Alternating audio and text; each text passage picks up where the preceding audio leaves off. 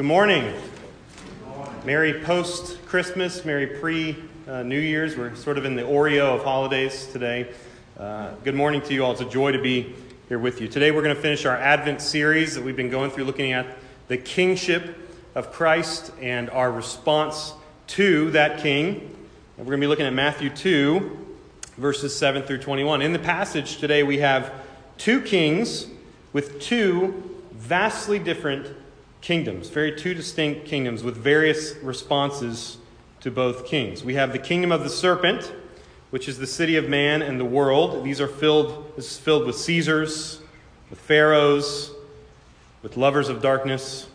Then we have the kingdom of God with Jesus as our true king, the Son of light, and his followers of light, the followers of righteousness. Since this is a larger passage, uh, 7 through 21, we're going to be doing more of a quick overview, a brief overview as we finish out our Advent narrative. But there's two main points for us today. The first point is what does the kingdom of the serpent look like? And what is its response to Jesus, the true king? How does it react? Secondly, what does the kingdom of God look like? And what is its response to Jesus as the true king? How, do, how does the kingdom of God react to Jesus? According to St. Augustine, the distinction between the two kingdoms or the cities, the city of God and the city of man, is grounded in two distinct loves the love of God and the love of self. You see, the former leads to genuine fellowship and a communion of mutual giving and receiving, while the latter engenders strife, war, and the desire to exercise domination over others. So, with that framework, we're going to read Matthew 2 7 through 21. Read along with me, if you will. Then Herod summoned the wise men secretly and ascertained from them what time the star had appeared. And he sent them to Bethlehem, saying, Go and search diligently for the child, and when you have found him, bring me word that I too may come and worship him. After listening to the king, they went on their way, and behold, the star that they had seen when it rose went before them until it came to rest over the place where the child was. When they saw the star, they rejoiced exceedingly with great joy. And going into the house, they saw the child with Mary, his mother, and they fell down and worshipped him. Then, opening their treasures, they offered him gifts gold and frankincense and myrrh. And being warned in a dream not to return to Herod, they departed to their own country by another way. Now, when they had departed, behold, an angel of the Lord appeared to Joseph in a dream and said, Rise, take the child and his mother, and flee to Egypt, and remain there until I tell you, for Herod is about to search for the child to destroy him. And he rose and took the child and his mother by night, and they departed to Egypt, and remained there until the death of Herod. This was to fulfill what the Lord had spoken by the prophet Out of Egypt I called my son.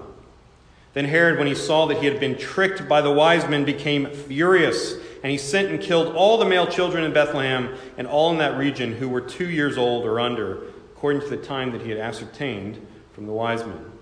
Then was fulfilled what was the prophet spoken by the prophet Jeremiah. A voice was heard in Ramah, weeping and loud lamentation, Rachel weeping for her children. She refused to be comforted because they are no more. But when Herod died, behold, an angel of the Lord appeared in a dream to Joseph in Egypt, saying, Rise, take the child and his mother, and go to the land of Israel, for those who sought the child's life are now dead. And he rose and took the child and his mother, and he went to the land of Israel. Fifty years ago, Yes, 50 years ago, on December 21st, 1970, it's hard to believe, two unlikely kings met for the very first time in a very, a rather unlikely manner in the first place. The first king was loved by many all around the world, and he had fabulous hair, wonderful hair. The second king was liked, but his hair left much to be desired. That's the two kings. Even kings, when they meet together, they don't just simply meet. There's a uh, protocol, if you will. There's, there's things that have to be done in order for kings to meet. So the first king didn't stop him, really, so whatsoever. He wrote a handwritten note, and he just simply went up to the front gates of the palace, handed it to the guards, and said, I'd like to meet the king. Here's where I'll be staying. If you'd like to come find me, this is where I'll be at. Well, the, the king was a little perplexed by this. Uh, certainly, he had no clue that the king was coming. And, and you see, the king had a lot of older people in his kingdom, and they were not huge admirers of the king with great hair. You see, the, the other king, the king with great hair, had younger commoners who worshiped him in an almost sort of uh, godlike fashion at times. The, he was their king. The king who lived in the palace decided, however, to take the risk. He would meet with the king who had great hair. Both kings met the next day. The visiting king explained why he was there. He said, I want to encourage young people to stay away from drugs, and I want us to work together.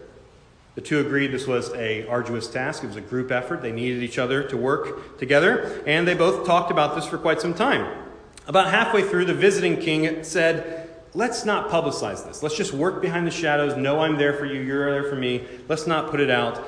I don't know how my younger devotees will, will take it that we're seen together. Let's just not let it be put out. Both kings agreed to this. They shook hands, they took pictures, and the king with great hair, the one known as the king, Elvis Presley, had soon left the building. The other king, known as President Nixon, the one that didn't have great hair, he was simply happy that the meeting was finally over.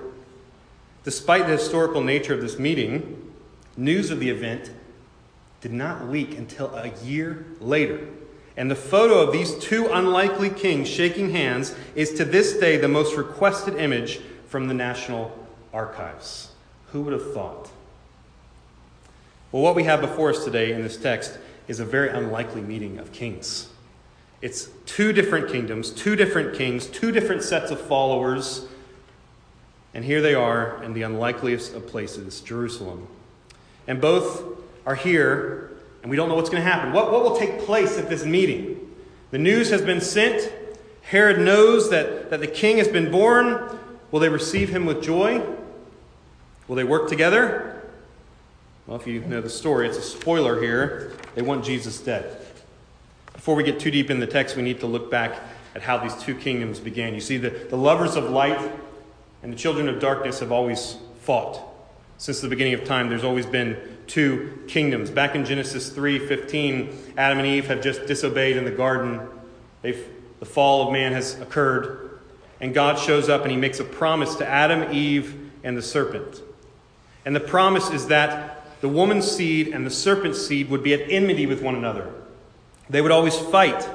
But there was a promised seed that would come the king, the true king, who would step on the head of the serpent, crushing him forever Satan, knowing that God always keeps his promises, now plots and waits.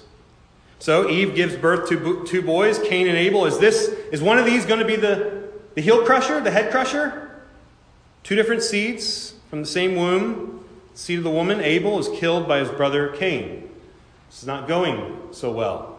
But Abel is not the promised heel crusher, and neither was Seth, who came later. Then we come to a man named Abraham, who God promises to make into a great nation. Now, the problem with Abraham is he's not even a Yahweh follower. He's worshiping other gods when God calls him out of Ur. And he calls him out and he says, I'm going to make you a great people. The second problem is him and his wife are too old to even have children. A great nation, when God tells them this, they laugh. Him and Sarah laugh at God.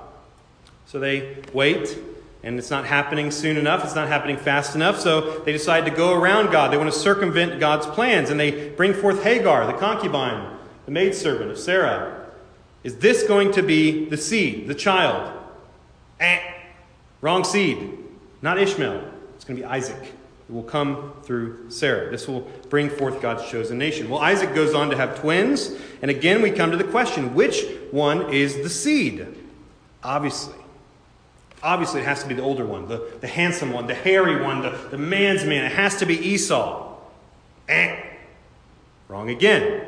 God's kingdom is not about birth order, it's about election. The older shall serve the younger. Jacob's line is going to produce the seed. And then we come to Jacob, and Jacob meets Laban. Laban, the crafty character in our story, and he has two daughters. And one is, whew, yowza, yowza, yeah, right, Rachel. That's the one. Whew.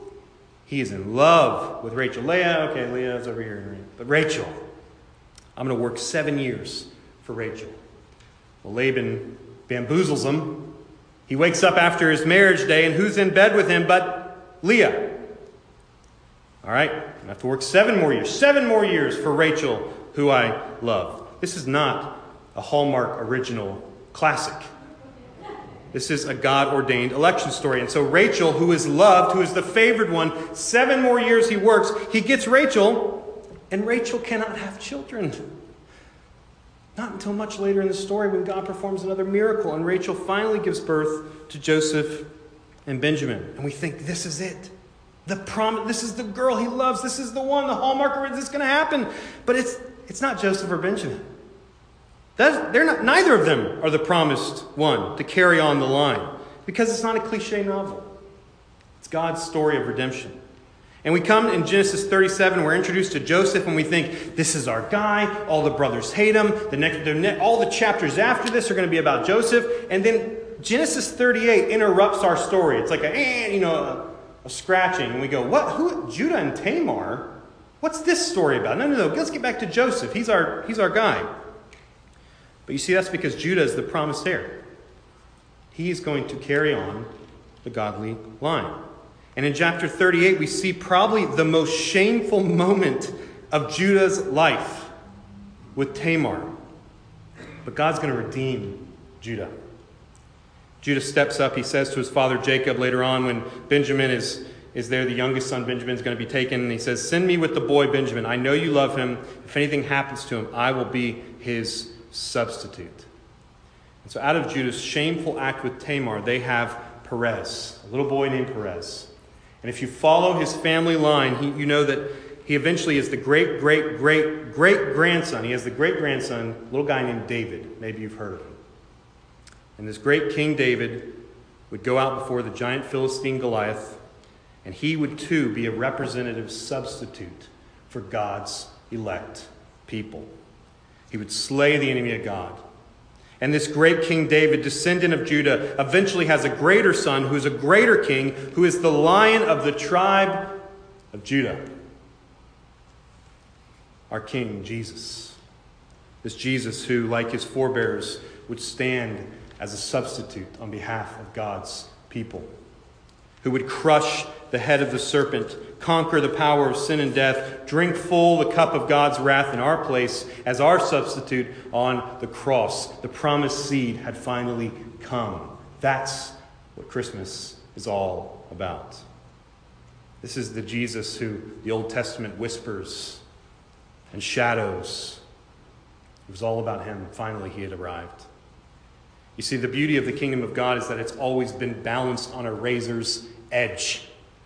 The kingdom of God has always been faced with impossible odds, but only because God elected him.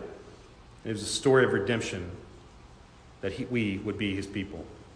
Now we find ourselves in the text today. So we have to have that set up in order to appreciate where we are today. When we last left the so called Herod the Great, he was meeting the wise men. They had come from the east. They wanted to worship Jesus. You can imagine his face. Oh, you want to meet the king of the Jews? Here he is. No, no, no, no, no. The real king of the Jews. I'm sorry? Okay. Well, they informed the king. He calls in the scribes and the Pharisees, and they go, hey, ask him about some king of the Jews here. Uh, what's this about? And they say, oh, Micah 5 2. He's going to be born in Bethlehem. We know about that, yeah. Oh, okay. Well, they tell them, and this is great news for the wise men. Fantastic. We have a location now. And it's horrible news for the king and for Jerusalem. It says they're troubled by this news.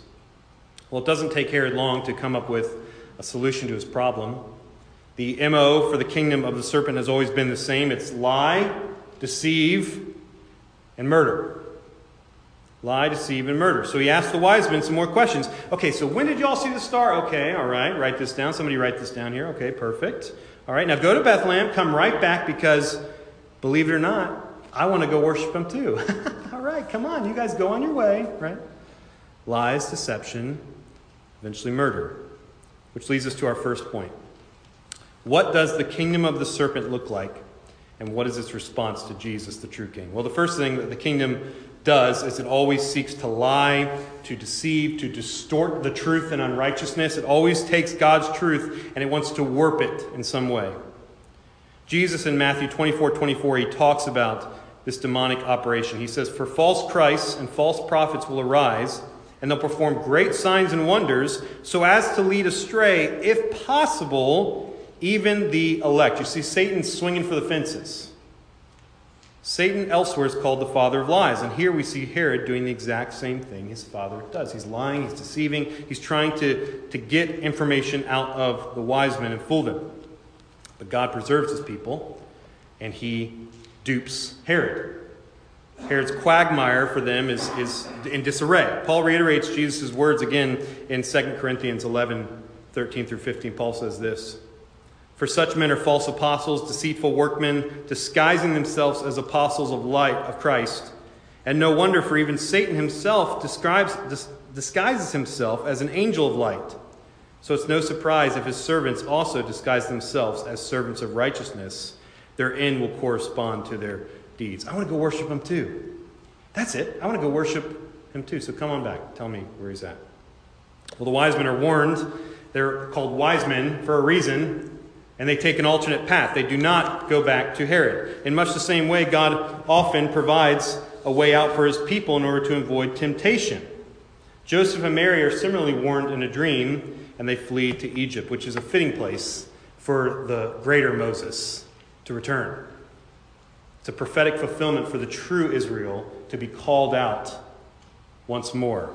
Out of Egypt, God has called his son. If you think of Egypt for us as believers here in 2020, almost 2021, uh, it's a very fitting analogy. It's a very fitting example for what the kingdom of man can look like for us. So many of us have vacationed in Egypt for a time, enjoyed its pleasures, and we had to be called out. Eventually, all of God's elect, by God's grace, will be, have been, called out of slavery, out of addiction, out of bondage under Pharaoh He calls us into the wilderness of this world to be led by God.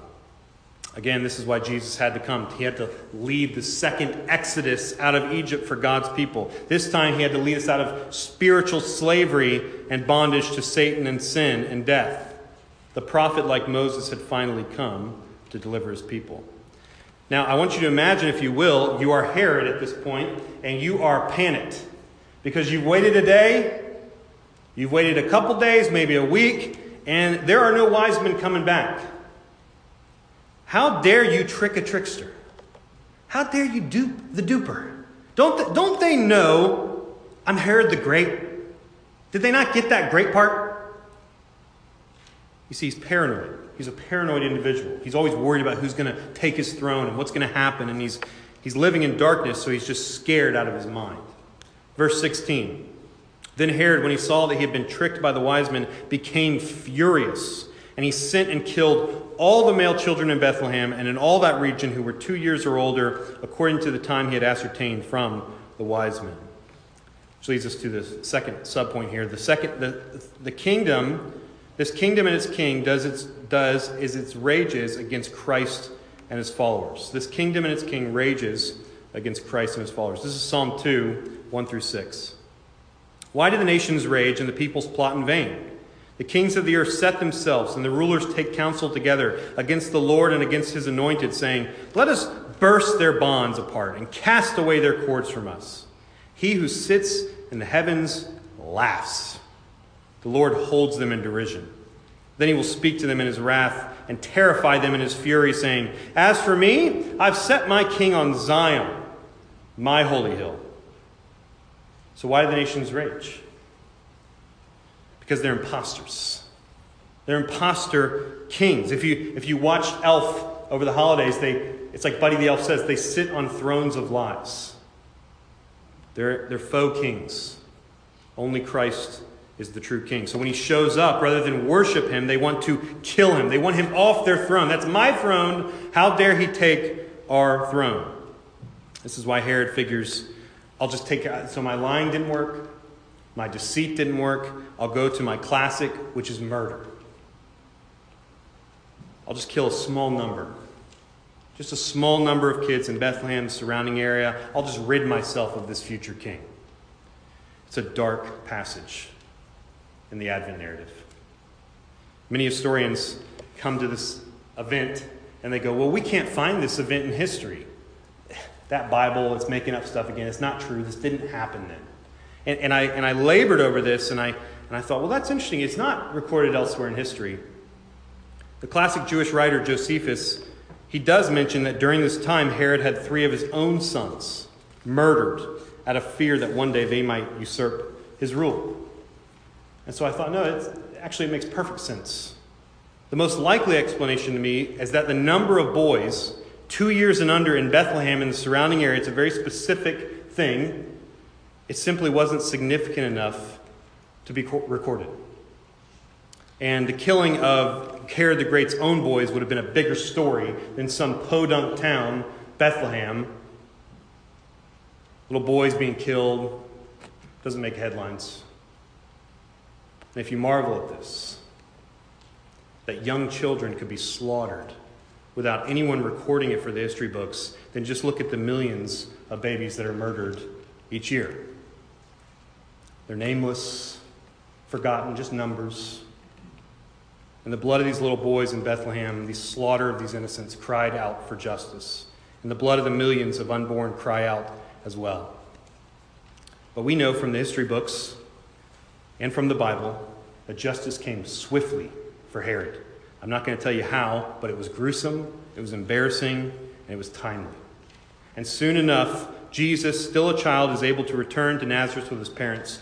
And I pray that justice would come swiftly as well for all of the unborn lives that we have a lot of ambivalence towards in our own day and age. Finally, what we find here in the text is really three responses to Christ's coming. The first response is worship. The wise men come and they worship. That's their response to the king. The second response is fear and murder. They, it's hatred from Herod. He's scared, he's, he's paranoid, he does not like Jesus. And the third response is simply apathy. If you jump backwards in the text, I think it's verse 4 or 5, there's an interesting point of silence. Herod has called in his scribes, he's called in his Pharisees, and he says, Where's the king to be born? They go, Oh, that's easy. Oh, we read our Bibles all the time. Micah 5 2, Bethlehem. That's where he's going to be born. And, and in the text, it doesn't say, and you know, Joe got up and he said, I'm going to go follow the wise men. And all the scribes, they secretly snuck out because they wanted to go meet their king. Doesn't say that. Says they're, they're troubled right along with Herod. They don't go, they don't care. They know their Bibles backwards and forwards, and they just don't care. And the warning for all of us here today is to not be in this third camp, because this is actually the deadliest response for those who are in the church. These are to whom Jesus will say one day, Begone, I never knew you. And you'll say, What? I knew the Bible backwards and forward. Did you not see what I did, Jesus? He'll say, I never knew you. These are the scribes and Pharisees of our day, the whitewashed tombs, those who follow what is called a moralistic therapeutic deism. They are Satan's favorite type of churchgoers because they, he wants them to remain on their own thrones. These are the type of people who are, you know, your truth is your truth, and I don't want to offend anybody, and this is, you know, well, did, did Jonah really happen? Is that in the Bible? And they're, they're always the marginal, they're always on the fringe, you know. If you ask them what is justification by faith alone, they would say, I could tell you about angel hierarchy, you know, or, or end time stuff. They, they're always on the fringe. They're just apathetic. The preacher Donald Barnhouse he paints an interesting picture of how Satan fosters this type of response in the church. He says, What would it actually look like if Satan took over a city? There would be white picket fences, all the yards would be very clean, there would be no gum on the sidewalks. The children would all say, Yes, ma'am, no, ma'am, yes, sir, no, sir. Their hair would be all trimmed, all the bars would be closed, there'd be no foul language, and everyone would go to church twice every Sunday where Christ is not preached. You see, Satan loves lukewarm spirituality. He loves moralistic therapeutic deism. He likes people to be on their thrones. He likes people to be winning their own righteousness, getting their own way to heaven, as long as you do not look to Christ for your salvation. They're neither hot nor they're cold. So, the warning to all of us then is to not remain neutral and not to pretend like we can remain neutral. There's only two responses. There's only one way, one mediator, one path, one Lord, one King. Either we get off our thrones or we're going to be removed by force. Which leads us to our final point What does the kingdom of God look like? What is, what is our response? Us who have abandoned our thrones, who have cast down our crowns at the king's feet. What is our response to Jesus' coming? Well, the first question is what is a kingdom at all? What is the kingdom of God? I asked my, my five year old son, I said, Thad, what is a kingdom? And he said, It's a place where a king is at. and I said, That's great. That is, it, the, a kingdom is wherever the king rules. That's his kingdom. And we know from the, from the Bible that the entire earth is God's kingdom. And what many call their mother earth is what we call Jesus' footstool. Scripture narrows this down a bit, though, specifically focusing on Jesus' messianic kingdom. It's, it's God's elect people are his kingdom. This is why Jesus can say to Pilate, My kingdom is not of this world, because he's talking about a specific kind of kingdom. This is both a spiritual kingdom that takes place in our hearts and one that is going to break through into this fallen, dark world. It's the kingdom of light. And so when Jesus comes, he inaugurates God's kingdom on earth. He doesn't consummate it, but he starts it. And when he ascends into heaven, he went there to, for his coronation as the King of Kings and the Lord of Lords. And the Bible says now he sits down. He sits down on the throne. The great church father Athanasius, he put it this way it's absolutely beautiful. He said, You know how it is when some great king enters a large city and dwells in one of its houses. Because of his dwelling in that single house, the whole city is honored, and enemies and robbers, they cease to molest it. Even so it is with the King of all. He has come into our country, dwelt in one body amidst the many, and in consequence, the designs of the enemy against mankind have been foiled, and the corruption of death, which formerly held them in its power, has simply ceased to be. For the human race would have perished utterly had not the Lord and Savior of all, the Son of God, come amongst us to put an end to death. Our King has come. So now, as followers of Christ the King, what is our response to his coming? Obviously, the first response is, is worship. The wise men come, and the Bible says they rejoiced exceedingly with great joy. They, they were active adorers. They were excited. These, these wise men were giddy. And they come and they give their talents, their time, their treasures, they give these presents to the king. And we're not told what happens to the wise men. It just says they return by a different way, an alternate path. They return back home. But I can only imagine they shed, they shared this story that they were missionaries to their own land about the king who was born. Which leads us to our second response. This is the Great Commission. After we worship, we want to tell others about the king. We want everybody inside. Come inside the doors. We want you at the, at the marriage feast of the Lamb. We want you here. We want our friends, our family. We want enemies here. We want everybody inside the kingdom. Come in. Come in. Hear the good news of Jesus Christ, our Lord. And as we do this, we, we do it as the body of Christ. We lift one another up as brothers and sisters. We work together in unity. The great missionary William Carey he blazed a trail to India in 1792, and he saw his mission as a miner penetrating deep into a dark mine shaft. He said to John Ryland and his other pastor friends, he said, I will go down if you will but hold the rope. And John Ryland reports he took an oath from each of us at the mouth of the pit to this effect that while we lived, we should never let go of the rope. So, First Presbyterian Church, Beloved by God, will you all commit to holding each other's ropes? It's much easier to go down into the dark. It's much easier to go into the pit if I know a trusted brother or sister is holding the rope, is praying for me, is with me. And I pray that in 2021, God would give us a fire and a passion for missions, for evangelism, for going forward together. There's so much more I could say. My final point is this we worship, we spread the gospel, we further the kingdom, and then we take assurance that God is for us. We have assurance that God loves us, that Christ died for our sins. You see, Satan, Pharaoh, Nebuchadnezzar, Caesar, Herod, the religious leaders, all of these impostors tried to stop the kingdom of God. All throughout the Old Testament, we see it. These people rise up. They cannot stop God's kingdom from spreading. The Bible says, since Christ has been raised from the dead, He's the first fruits of the resurrection. And all of us who have been buried with Christ will one day be raised with him as well. His kingdom is eternal, his throne is secure, and if you've been seized and taken captive for Christ, I want you to hear today that your name is written in the Lamb's book of life with permanent ink. If you are buried with Christ Jesus, there's nothing that can separate you from the love of God. I started, I started with the king. I'm going to end with Elvis, king of rock and roll. He was a seeker, much like the wise men. But he was a man who often tried to live in both kingdoms. He was baptized three times. He knew his Bible. He could quote scripture better than some of us. But he also knew the Book of Mormon like the back of his hand. And he was very obsessed with Eastern religions and all sorts of stuff. He was a seeker.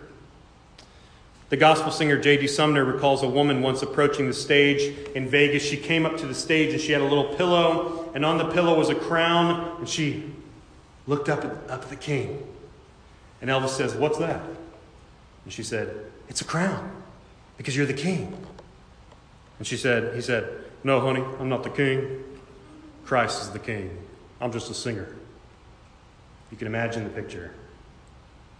If you ever listened to any of his gospel records, I remember I was 12 or 13 and I saw, I just happened to stay up late and I watched him singing gospel late at night on television and I just wept. And I didn't know why I was crying, but it was this ache that was coming through his voice. It was a longing for something. He was seeking after God. Unfortunately, if you know the story of Elvis, you know the man who wanted to team up with Nixon ended up being a drug addict himself. Prescription drugs. In one year, his doctor prescribed him 10,000 prescription drugs.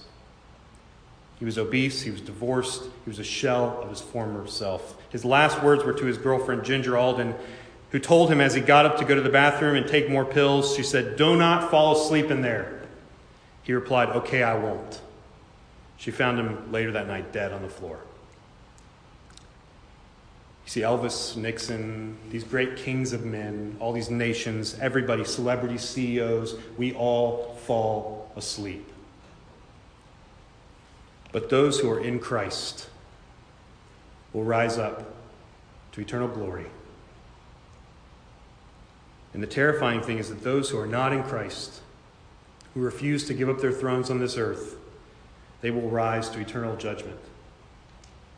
If you're a seeker like Elvis today, then I pray you find Christ this minute. If you find yourself apathetic like the Jewish leaders, stop riding the fence and taste and see that the Lord is good. And if you are like Herod and you're scared to death of Jesus, you're fearful of his reign, you are an enemy of God, you want nothing to do with him, then give up your throne. You need to flee from the city of destruction because that kingdom and that king have an expiration date. You see, Christ's rule is world without end. The true king has left the building, but he's coming back soon.